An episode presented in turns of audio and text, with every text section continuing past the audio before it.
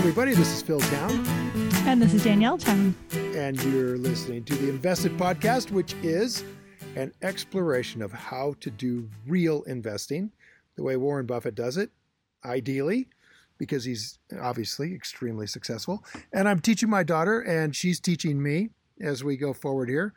Uh, you ever want to learn something? You ever want to really learn something? Just try to teach it and you will discover if you've got honest and smart students, and Danielle is both of those things, that you will find out there's a lot of things you thought you knew that you don't actually know. And I apologize for the dog barking in the background, but I'm not moving, Danielle.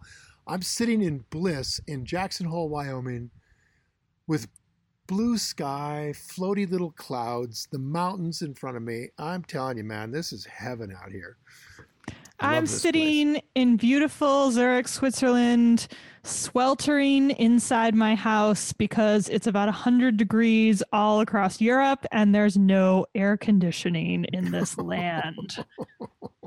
So, so, we are doing this over the interweb magic, and I'm very jealous that you're in our wonderful hometown of Jackson Hole right now. Oh man, and Melissa is very jealous. Melissa is extremely jealous because she's sitting under one of the wettest winters on record, or wetter, wettest summers on record in Atlanta, having just tried to plant, you know, 50 acres of pasture twice in the last week or so and had the seed wash away.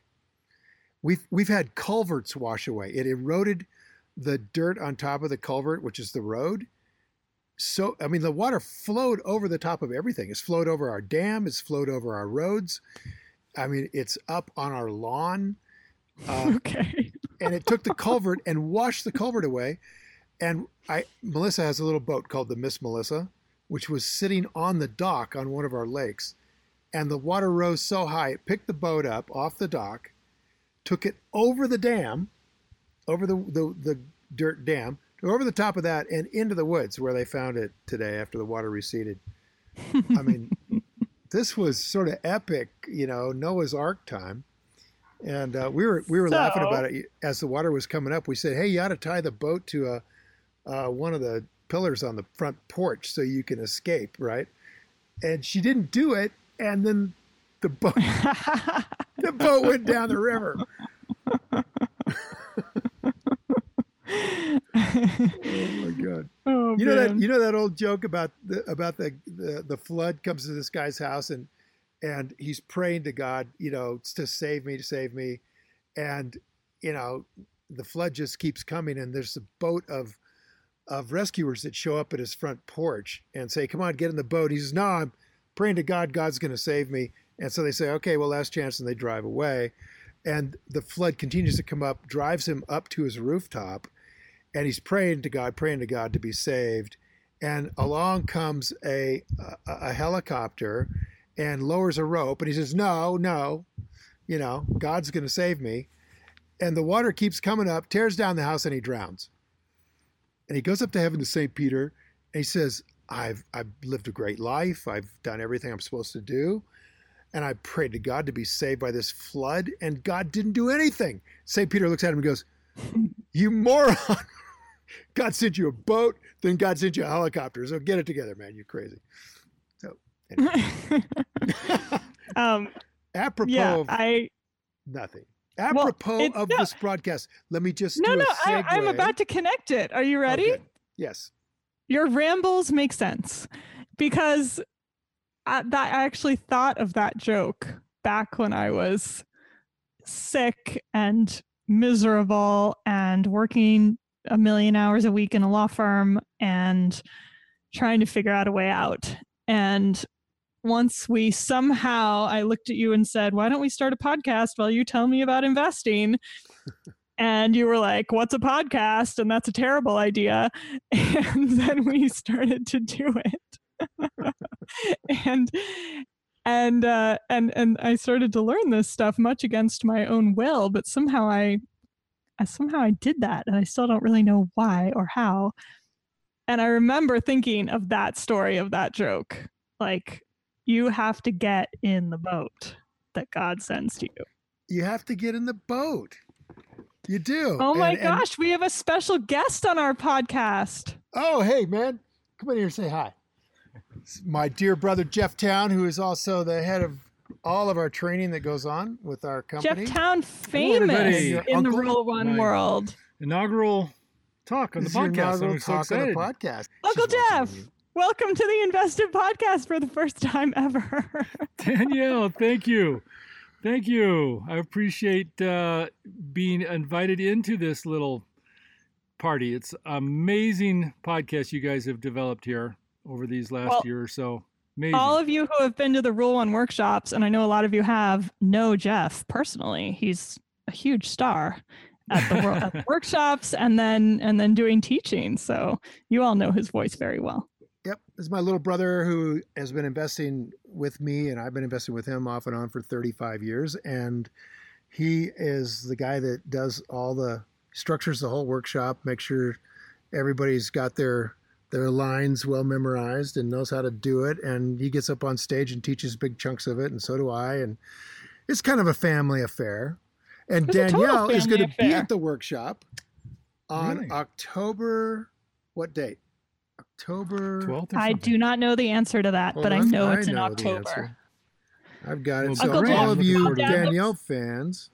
Well, Dad looks it up yeah, so I'll be at the workshop in October if you guys want to come meet me and Jeff and my dad. Right. But Uncle Jeff, I was just saying how October 12, 13, 14. October 12, 13, 14. There you go. Go ahead. There you go. October 12th, 13th. That's when I'll be in America at the workshop. Um, Dad just told the bad joke about how, like, the guy's in a flood and he's praying to God to be saved. And so a boat comes by and he goes, No, no, no, don't worry. God's going to save me. I'm good. And so the boat goes away. And then a helicopter comes and he's like, No, no, I'm good. God's going to save me. And then the helicopter goes away and then he drowns and he goes to heaven. And God says, I sent you a boat and a helicopter. What were you thinking? And how we have to get in the boat. You got to get in the boat. And how I feel I feel that way about investing and I felt that when I was first starting this whole thing and when we first started this podcast and talked about it and it was really like against my own will, which I can't even explain, but somehow I got in the boat through pure instinct. And well, in this particular case, everything. God in the form of her father. Oh Lord! Brought the boat over multiple times. Right Brought the boat over Hop over in, and over and over again, over again, until finally. No, Dad, I got it. Thanks I got, anyway. I think really the roof was coming off the house, and finally she got in the boat. Well, I can tell you. I think you finally brought an attractive infinity. enough boat. that was what it was. Oh, that's what it was. It, it wasn't was a big enough, enough boat. boat. oh man. Well, it's so true. It is so true, and and you know we're all built that same way. So it's just some a little story we need to remind ourselves of and tell each other all the time. Just yep. to, I like to think of the analogy of trying on a coat and just hey, try on this coat. If it doesn't fit, take it off and try something else on. Right. And when people are looking at our this knowledge um, come to the workshop, take a look at it, try it on, and if it doesn't fit, move on. Nice yeah. workshop pitch. That's my, I like uh, that. That's my little oh, analogy. Man. And somebody told me that once at a at a kind of a self help seminar, and it just made a lot of sense. It's like, hey, there's nothing to worry about here. I can try this on and just if I don't like it, take it off. Yeah. See, I even, thought that you were going to connect that anything. to companies and research. That's where I thought you were going. Like, try on some random company that you just happen to start reading about. If it doesn't fit, you toss it in the too boring or too hard pile yeah. and you move on. You it doesn't have to be forever. I was thinking about the workshop, but in terms of companies, for sure. And most of the time, we, we end up saying no, right? Which is kind of nice. You just get to know pretty quick and you move on. Yeah, really, really, it's like you try to get to know as quick as you can and then go play golf. Yeah. yeah. That's exactly right. Hey, we're a no for today. Let's go. Put it in the too hard pile. or pickleball, which is where I just came from. Yeah, and how is pickleball? I'm a pickleball star. Have you ever played pickleball? They play pickleball, pickleball in Zurich. I don't know what that is, but I think your wife wants you, Uncle Jeff. Good to see you, Danielle, and she's great to talk you. to you guys. Was she behind him? Thank you.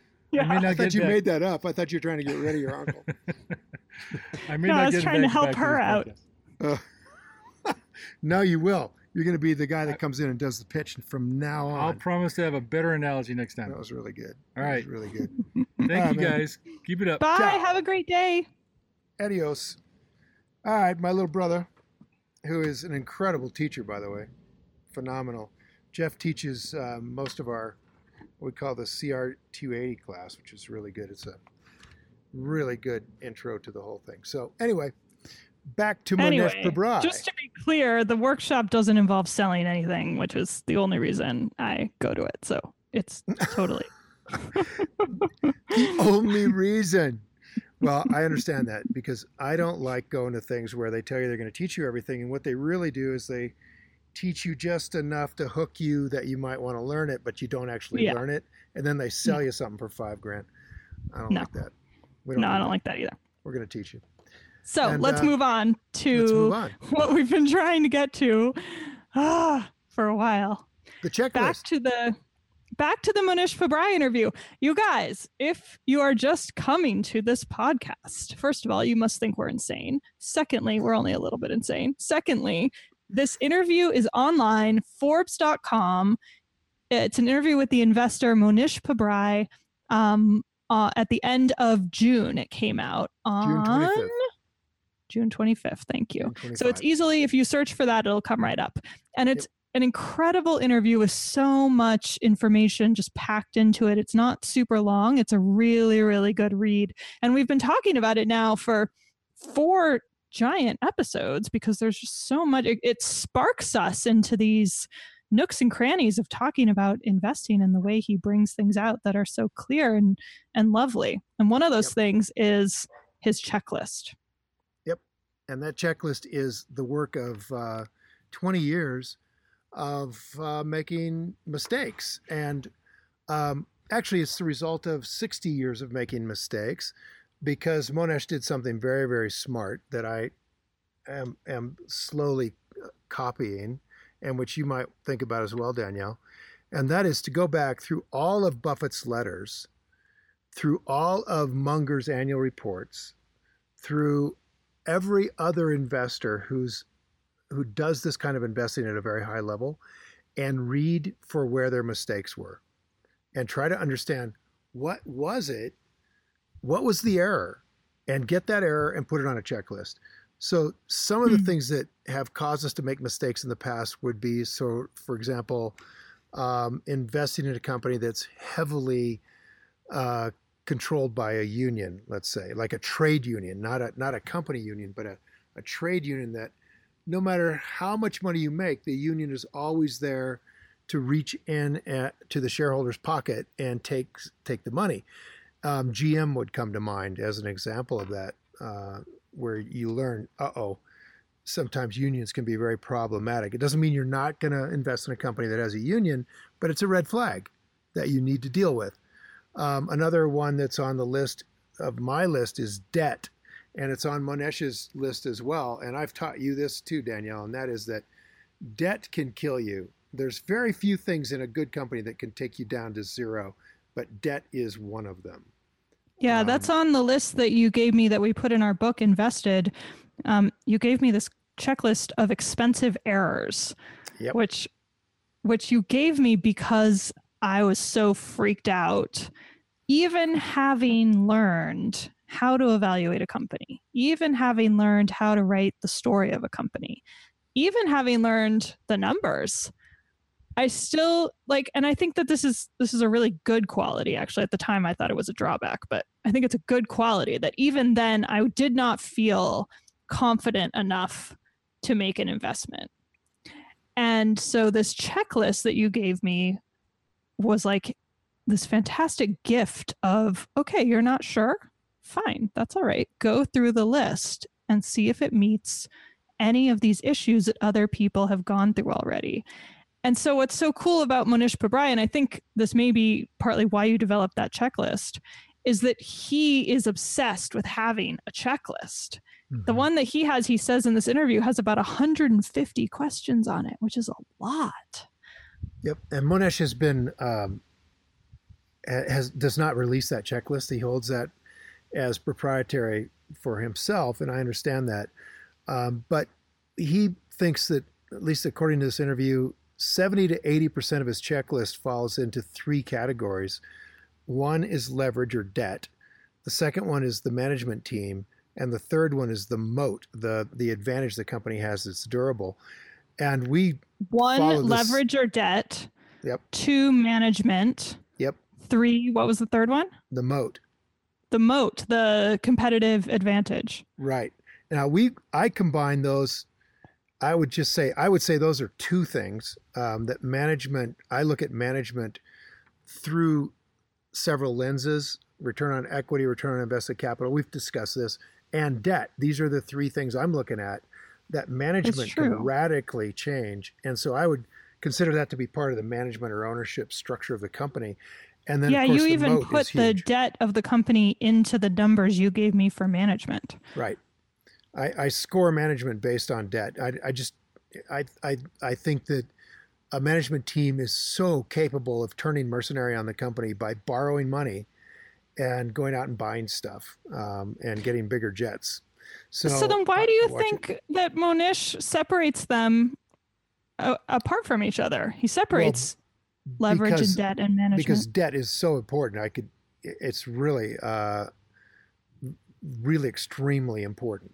But I consider it to be a management issue, something that they can dramatically affect one way or the other. So, for example, if you get a new management team, the moat of the company is already there. It, it, right? Presumably, if it's a great company, it's already got a moat. So, for example, not to beat Chipotle to death, but if yeah, they have a big moat, it's a big brand company. They have ways of doing things that are secrets, and they change management. They just got a new CEO in there. He's mm-hmm. not going to dramatically affect the moat unless he's crazy. You know, it's a great defense against competition. So, what he can do are the things I put under management, which is debt and and going out and buying stuff he shouldn't buy, which changes return on equity and return on invested capital. So I, I put it that mm. way, but I'm telling you, I I hold it just as high up there as Mohnish does.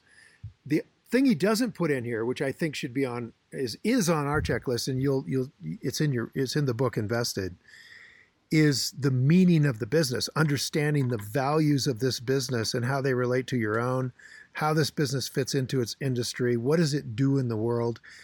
I think that's just super critical, um, and it's part of our checklist. So Mohnish doesn't publish his, but I, I'm pretty confident that we have the main pieces of it on our own list because it's coming yeah. from Buffett, it's coming from Munger, it's coming from Graham.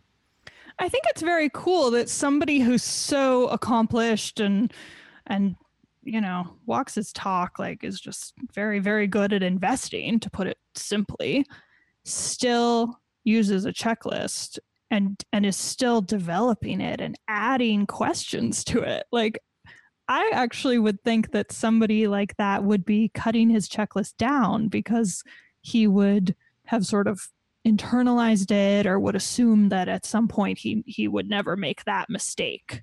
But no he's doing the exact opposite. He's keeping those things that he probably assumes he would never make that mistake and is adding new ones that he's finding out about to it.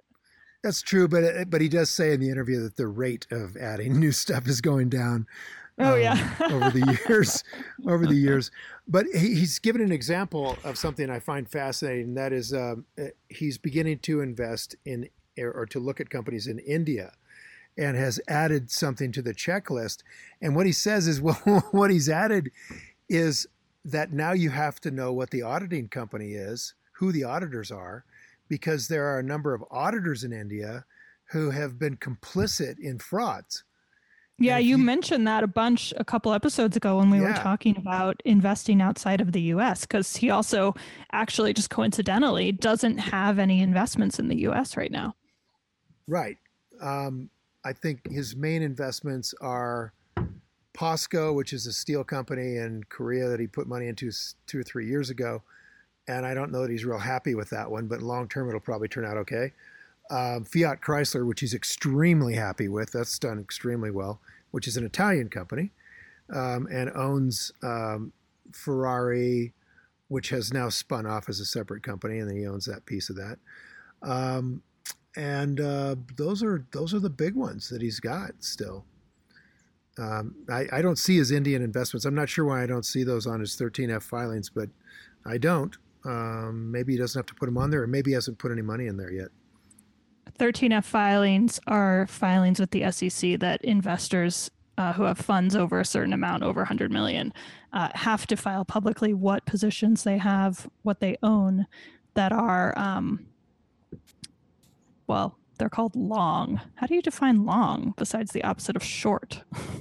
long is long is a, a, really good term to learn. Long and short. Um, long means you bought. It's like you just like own it, like normal. It's just no, normal. It doesn't. That's how I imagine it. Doesn't yes, it mean does. that exactly. Yes, it does. Yeah, no, it, does. doesn't. No, it yes, doesn't. it does. Yeah, it does. okay, smarty pants. What does long? What does long mean, Dad? If I'm long a put, what do I have? No, I'm not talking about options.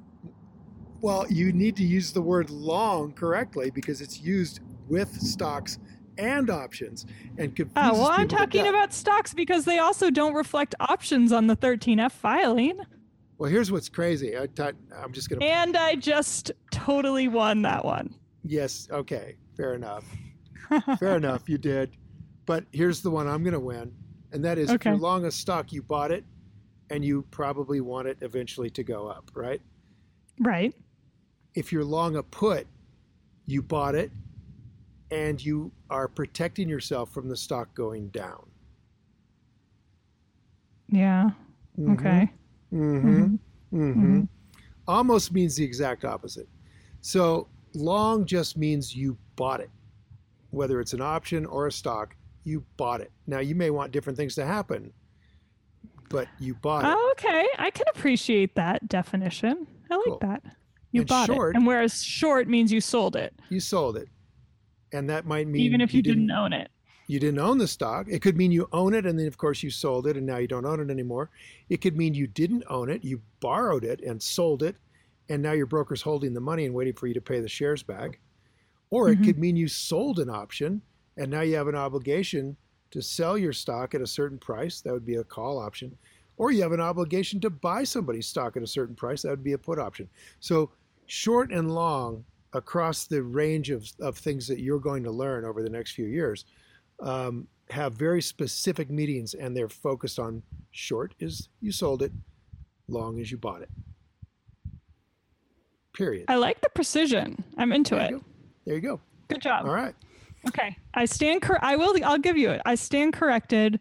Long doesn't mean that you that you like that it's normal. It means that you bought it. I like that. Bought it. And uh, Um yes. oh, um, well, I was going to I was going to move directions. Okay. Where to? I don't want to interrupt your continued explanation of short Very and long. good. I'm, I'm done with long and short. Well, okay, so something occurred to me as I'm um, as as we're talking about checklists, and last week we were talking about how Mohnish Pabrai very consciously and purposefully only works alone. He does not have analysts and he doesn't take opinions from other people. He might bounce ideas off of other people, but he doesn't depend on their analysis for his own decisions. And I realized and I've never connected these things before, but those are very connected actually, because if you have a checklist and you're working with somebody else and they say, Oh, this is my competent, this is my area of competence right here. I am checking this one off. We're not going to have to worry about that one. And then I have to trust that that person is correct. I then didn't actually run through my checklist. Right. I actually have some that I haven't checked off.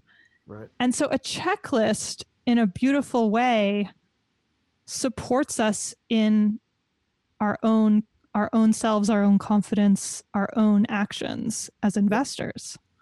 I like that. That's a really nice view of uh, of how a checklist can support a practice that is one where you're taking full responsibility for each thing that you purchase. You're not going to slide responsibility off to a team, um, which I think is very important because the team isn't going to be there to hand you money in your retirement.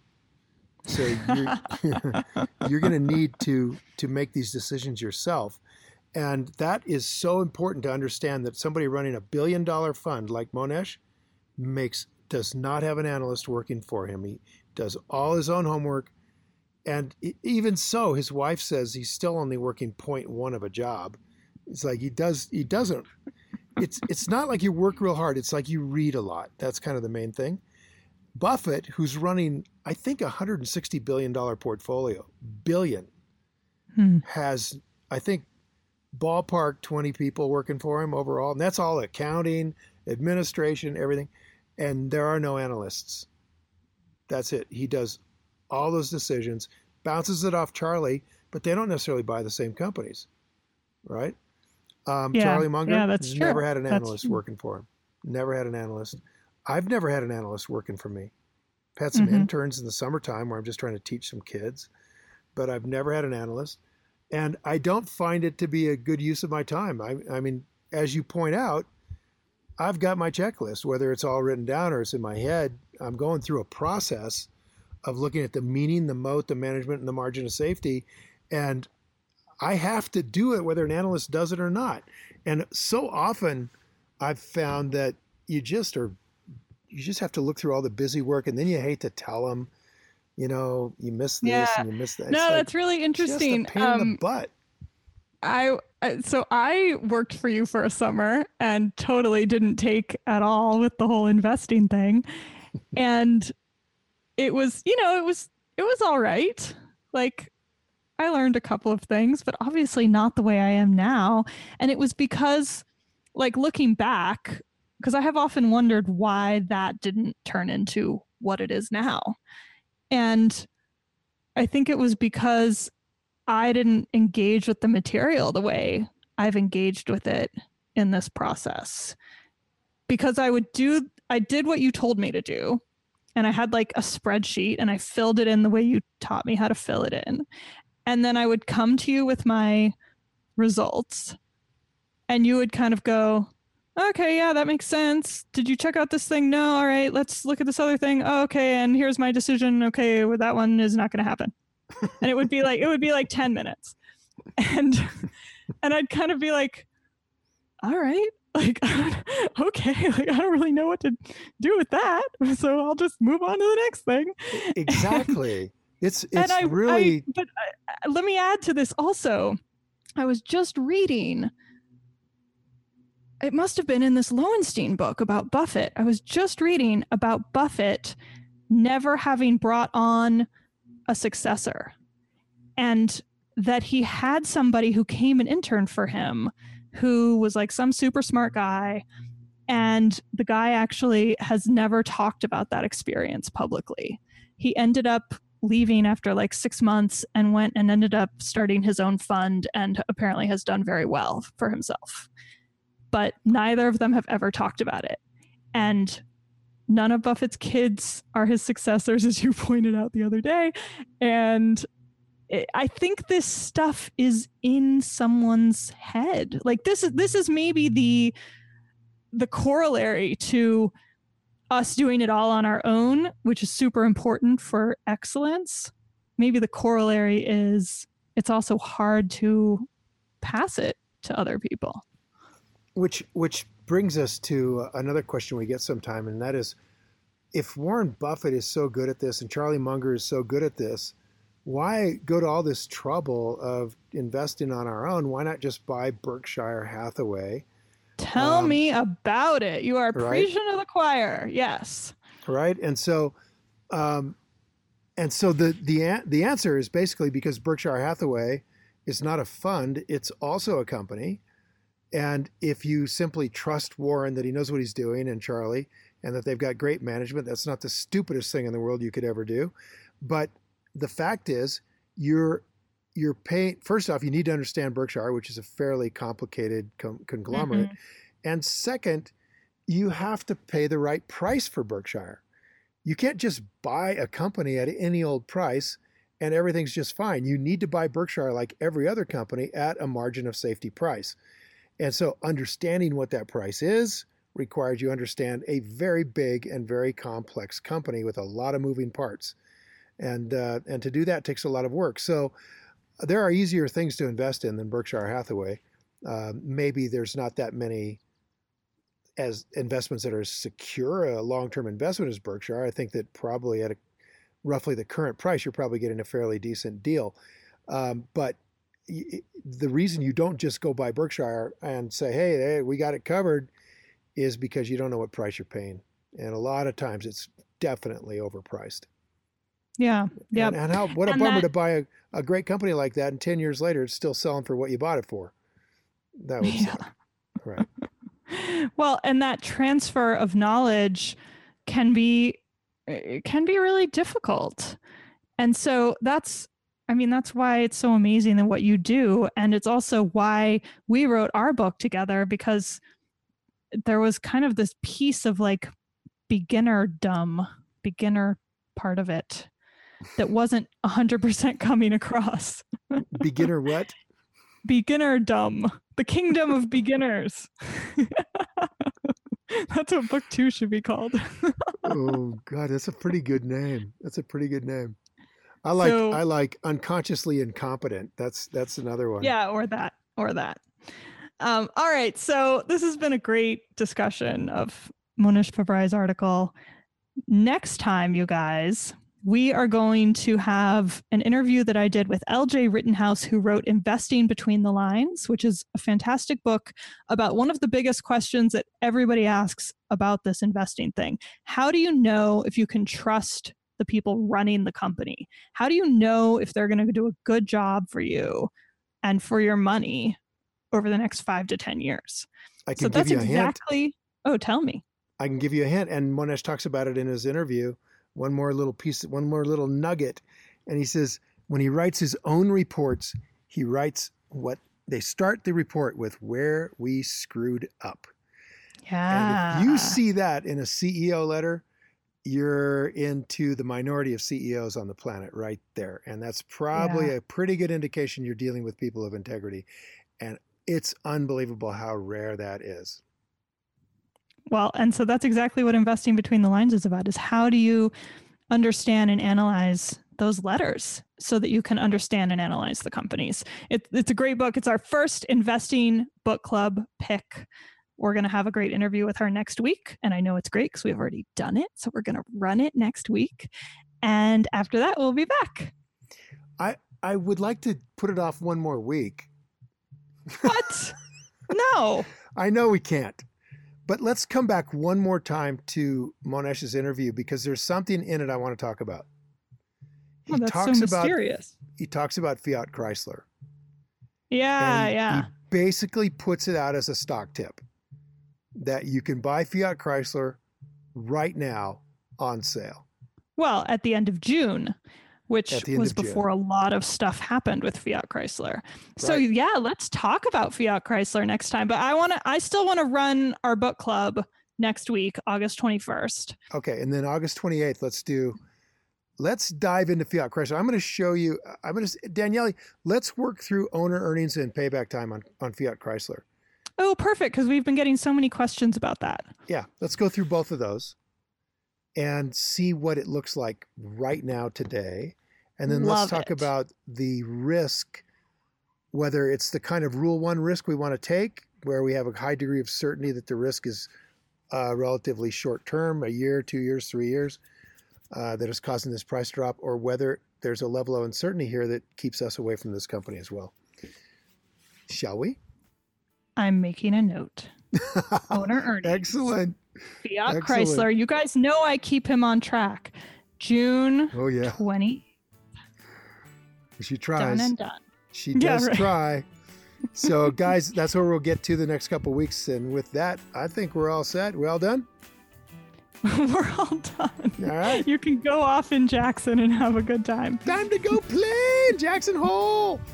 Thanks, oh, everybody. Bye. So long, everybody. Hey guys, thanks for listening to Invested. If you enjoyed this episode and you want more information, show notes, and more episodes, visit us at investedpodcast.com. There's a special offer waiting for podcast listeners to attend my three day investing workshop absolutely free. So just head to investedpodcast.com. Everything discussed on this podcast is either my opinion or Danielle's opinion and is not to be taken as investing advice because I am not your investment advisor, nor have I considered your personal situation as your fiduciary. This podcast is for your entertainment and education only, and I hope you enjoyed it.